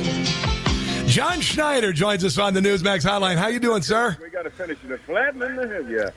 Hold on. You know, someday the mountain might get up. Sing it with me. But the law never will. There you go. I feel like Tom Wopat. Well, actually, I'm not even a shadow of Tom Wopat, because I've seen you guys perform the theme song on stage. By the way. Well, you know, we are both musicians, so why not? Yeah, absolutely. But enough of that. How have you been, by the way? How have you been? I've been good. I've been, you know, the last couple of days, like a lot of us, I'm going, okay, well, you know, we expected amazing things. We still did win, and that's my solace here is that we won. I was saying there's no shame in annihilation, and there is no shame in annihilation. And I think by all logical thought, it should have been a bloodbath. Yeah. So I'm not sure. I've been watching the news. I've been seeing, you know, people saying, well, you know, they understand social media more, or they value social media more than we do. And maybe that's it. Maybe that's it, because I can't believe there's that many stupid people left in the country. Well, here's the thing. We got 6 million more votes than they did. There's a good deal of. I love your song, by the way. I love your song. Oh, the 16 tons? yes. Because, you know, one of my things is that, you know, they all owe their soul to the company store. You know, so they're afraid to have a free thought. Yeah. Yeah. Well, you know, John, listen, we won down ticket, man. And we took New York, and there's a lot of more good things that are coming out. We're still waiting on Carrie Lake. We're still waiting on the 3 Senate seats. One's going to be a runoff, presumably, with Warnock and Herschel Walker. And then we got 44. Yeah, we got 44 House seats. So I think we're going to take control of the House anyway, and that's the most important thing. There were some things that happened. Here's the thing, John. There were a lot of younger people who were, and listen, that whole MAGA fascist thing, and we're going to take away a woman's right to choose and the whole deal, that worked, John. It worked well enough that some Democrats, that's all they cared about. You know, young people will take their shirt off and show you their top for a free T-shirt, you know, so. They are very pliant. Are we speaking from experience there, John? I mean, I know you've done a lot of gigs as a TV star. Oh my gosh! You know, you see the people that go crazy for a free T-shirt. In fact, you know, you say, "All right, I'll trade you. You just give me your right." I know how all that works, but yeah, it is mind blowing to me that there are that many people that are, in my mind, deceived. However, I do know that how you eat an elephant is one bite at a time, and I know that glaciers move very slowly. That's what I put on my Facebook. Perhaps us thinking that the country was going, and I hate that they stole our word, but the country was going to wake up and go, what in the ever-loving wide world of sports is happening? Yeah. Maybe that was a little naive. Also, as I say that, you know, young folks, I hate to sound like the old guy in the room, but young folks have they don't know what it was like. They really don't know what real freedom was like. Mm-mm. They understand permission. They don't understand freedom. Yeah. So maybe it scares them. You know, maybe that's the case. John, you can say young people, just don't say these kids nowadays. Don't say that. That'll make you sound old. If you go into these kids nowadays, yeah, you know, like in your new movie To Die For, when you sound like that, then you sound like an old fart. Right. But I do love my line when I say the kid says, you know, I have a right to know. It's called the Constitution, old man. And I, you don't have a right to know squat. You gave that up the second your knee hit the grass. Absolutely. Now, we'll get into this. That's how I feel. Yeah, exactly. And I'm going to tell you, we'll get to that in just one second. But you know, what I like to say and what I said last night on social media is some people went to the ballot box to vote on January the 6th, which doesn't mean anything, and abortion, which has been turned over to the states. So you wake up today and you go, well, you know what? I'm going to go to the grocery store. Just lower my prices because I voted for abortion. You know, go to the gas station and fill up with $6 gas and put it on your January 6th card. Good luck with heat your home with abortion. Good luck this year because it's all going to hit the fan, dude. They don't understand that the Democrats just lie. What the Supreme Court did not outlaw abortion. It did not violate a woman's right to choose. You know, and of course, let's not forget we have a choose to cross our ankles or not. You know, that right to choose comes in pretty early in the you know, and don't, you know, abortion allows men just to be morons out there anyway. Of course. Oh, John, this is a whole deal. I said that. You have a right to cross your ankles or not. But abortion has always been about that meant something. Yeah. They pretended that was an affront against women. And of course the Democrats hate women anyway because they're allowing inferior men to compete in women's sports. They're allowing 16-year-old boys to shower and wash their junk in the full presence of 16-year-old girls. Yeah. Gee, I wonder why that's not a good idea. Yeah, yeah. You know, I mean, they hate women, and it's obvious, and women ought to know better. Yeah. Well, abortion has always been. This abortion issue has always been about irresponsible men, the feminist movement, which basically told women they can have sex just like men do, and it never brought anybody any happiness, and 93% of abortions are because of birth control and all of that stuff. It was all part of that feminist movement. It was a joke. Fortunately, some Gen Zers are moving in that direction, but we still have a long way to go. None of that is true. I was in a movie called Roe v. Wade. Yes, and we basically uncovered all the BS, the lies that they said. You know, they made up the now it may have happened after, but the movement made up the back alley abortions, and they made up the number about how many women were being slaughtered and killed because abortion was not legal. They made that up, and they laughed about it that they made that up. John, have you seen any headlines? Norma McCorvey was a friend of mine. Oh, really? So I knew Norma. Yeah. And she was just a puppet. She was a tool used by politicians who, by the way, are the only people who really have time to be racist because we're all just trying to put gas in our cars, diesel in our motorhomes, and eggs on the frickin' table after this disastrous non-administration. You know, we've entered into the age of unreason. Yeah. That's what it is. Well, and also and we're going to be out. We've got to get the House. We've got to get the Senate. I mean, of course, we'll settle for the House. We'll settle for. I just can't wait to see Nancy Pelosi with a cardboard sign saying, you know, we'll tear up documents for food, whatever the hell she wants. You know, and I'm convinced her fingerprints are on the hammer that hit her husband anyway. Well, I think she wanted a job at Home Depot, and they said, no, I don't think so. Not a good idea. Just real quick before, I want to play a little bit of your trailer. Aisle 13. Sorry. She knows exactly where the hammers are. So anyway,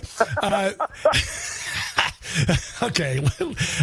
By the way, have you read any headlines about the back alley abortions that are happening since Roe v. Wade was turned over? You've seen a lot of that, the back alley abortions, the coat hanger abortions. Have you noticed? I haven't seen any. I haven't seen any big news stories. Maybe I'm wrong. Because you know, it's kind of like gambling, and I am against abortion. Okay, so yeah, me too. Say that right up front. But it's kind of like gambling. If you don't have gambling in your state, go to another one.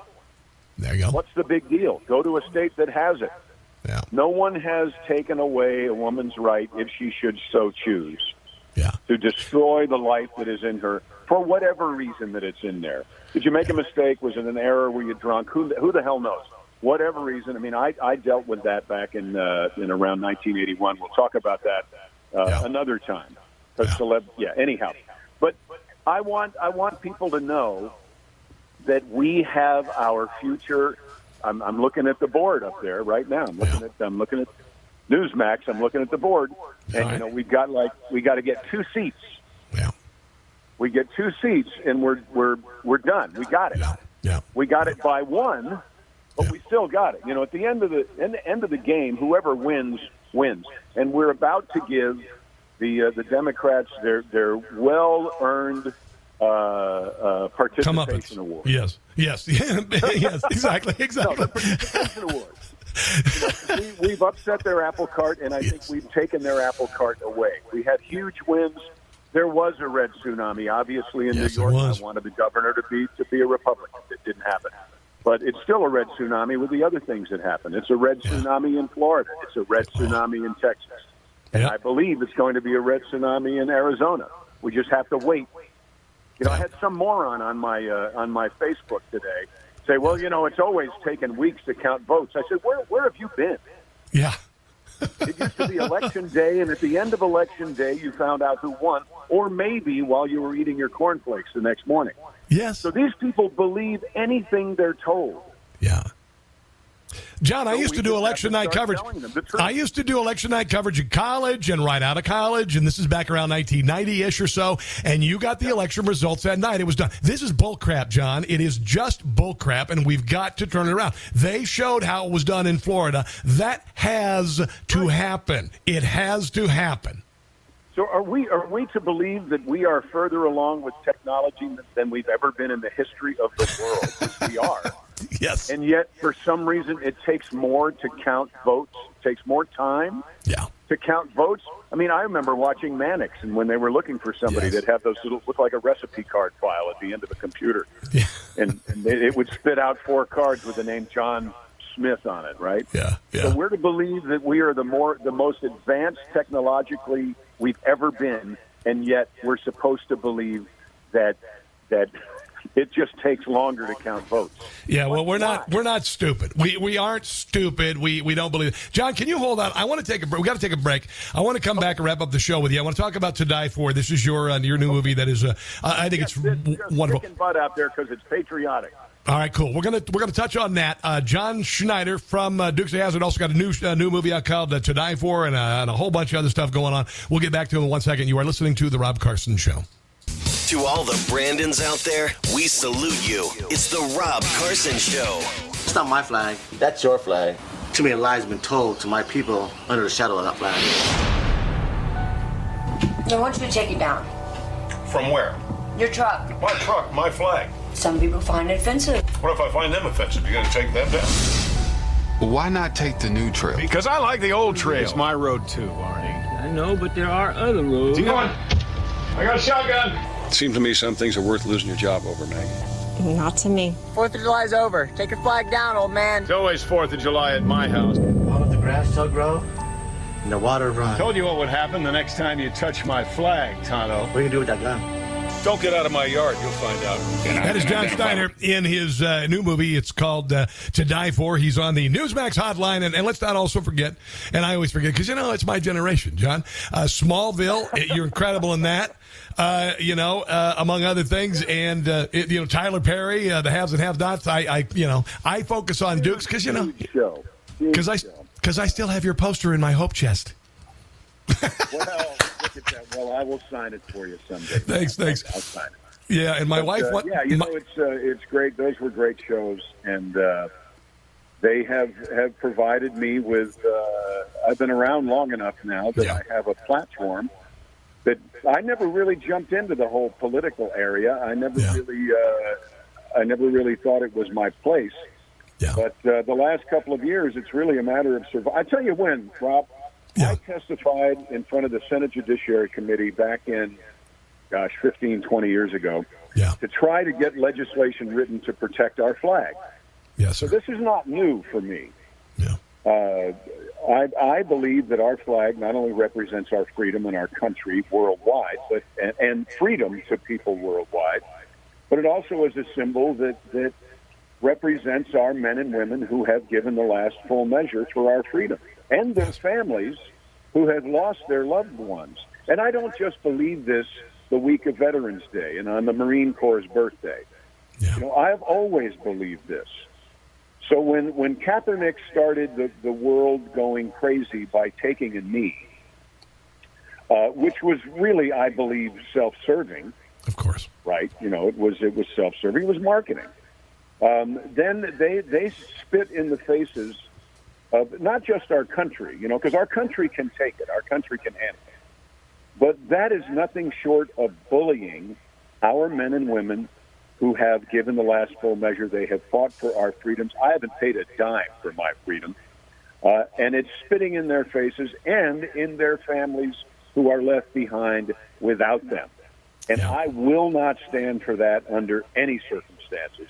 I don't care how unpopular I get in certain circles because of that. You know, that is wrong. So that's what this movie is about. Yeah, and I've seen some of, you know, the movie is, and by the way, just the cover for the DVD is remarkable. Tell us real quick, for those who haven't seen it yet, the storyline, your character, and I mean, you've obviously kind of set the premise for why you did it, but tell us about the movie itself. Well, the storyline is a reclusive veteran who has remorse because he came back. You know, a lot of people have that. We have a lot of suicides every day, not because people don't fit in, but my understanding is because they can't understand why they made it home and their friends did not. So it's called survivor's guilt. Yes, sir. So there's that going on. And this man lives in a world where all of a sudden he gets a restraining order against him that says he can't drive within 300 yards of the school where he learned to say the Pledge of Allegiance without getting fined and getting thrown in jail. So he chooses jail.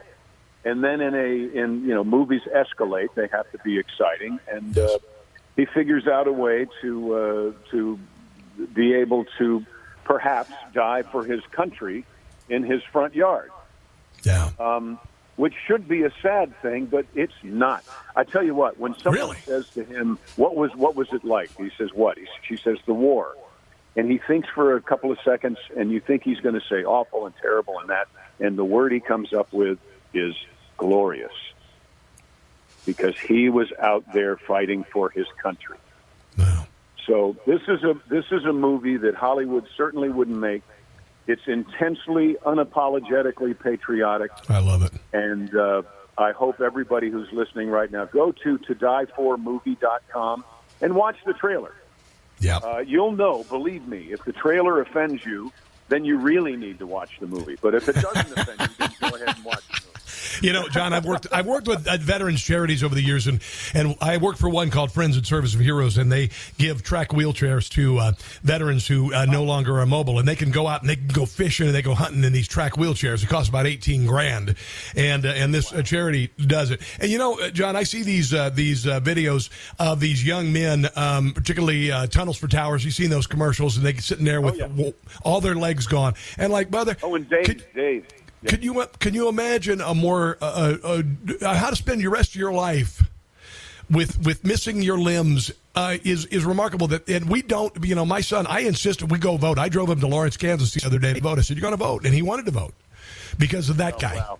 You know, you imagine, folks. Imagine sitting in a wheelchair. I'm not this person, but imagine you're the person sitting in that wheelchair, and you love football, or you love basketball. And you see one of millions of children's basketball, football, sports heroes taking a knee. Yeah. When you don't, God, I'm going to cry. When you no longer have a knee. Yes, sir. And you watch these overpaid, self-absorbed, myopic idiots taking a knee and basically spitting on the legs that you no longer have. That's what they're doing. John, and we must not applaud these people for doing it, because there's a lot of things. There's a gray area between right and wrong. But I tell you, if there is a God, and I believe there is, He knows that is wrong. John, we've got to run to dieformovie.com. You got me all worked up. That's all right, brother. You the man. We'll talk again soon. I'm always grateful to have you on. To die4dvd.com, to die4dvd.com. God bless you. God bless America. Let's take the House. Let's take the Senate and get rid of these people. All right, let's take a break. It's the Rob Carson Show. Okay, bye. Oh, we are wicked late. Lauren Boebert is now ahead, by the way. Yay! Have a glorious day, guys. See you tomorrow for Friday. Don't catch the stupid in the meantime. See you then.